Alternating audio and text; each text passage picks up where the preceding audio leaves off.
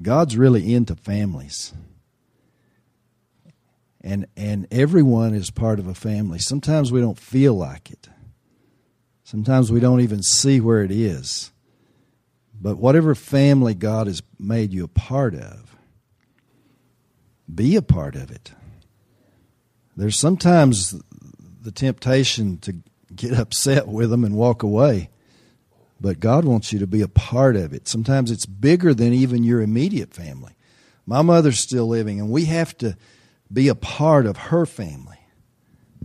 I have my own family, but I'm also a part of her family, and I have to be a part of that. And sometimes the strength I need, Amanda, is found in the family. So don't be afraid to step back in. Even where you've had pain and hurt, be a part of that family and find the strength of God that He gives there. This morning at the coffee shop, Jana called me from the house, and she said, "This is real strong. I don't know what it's for exactly, but here it is. You remember when Leonard Keen was here? One thing he taught us, relationships are more important than things." And that's exactly what he's talking about here.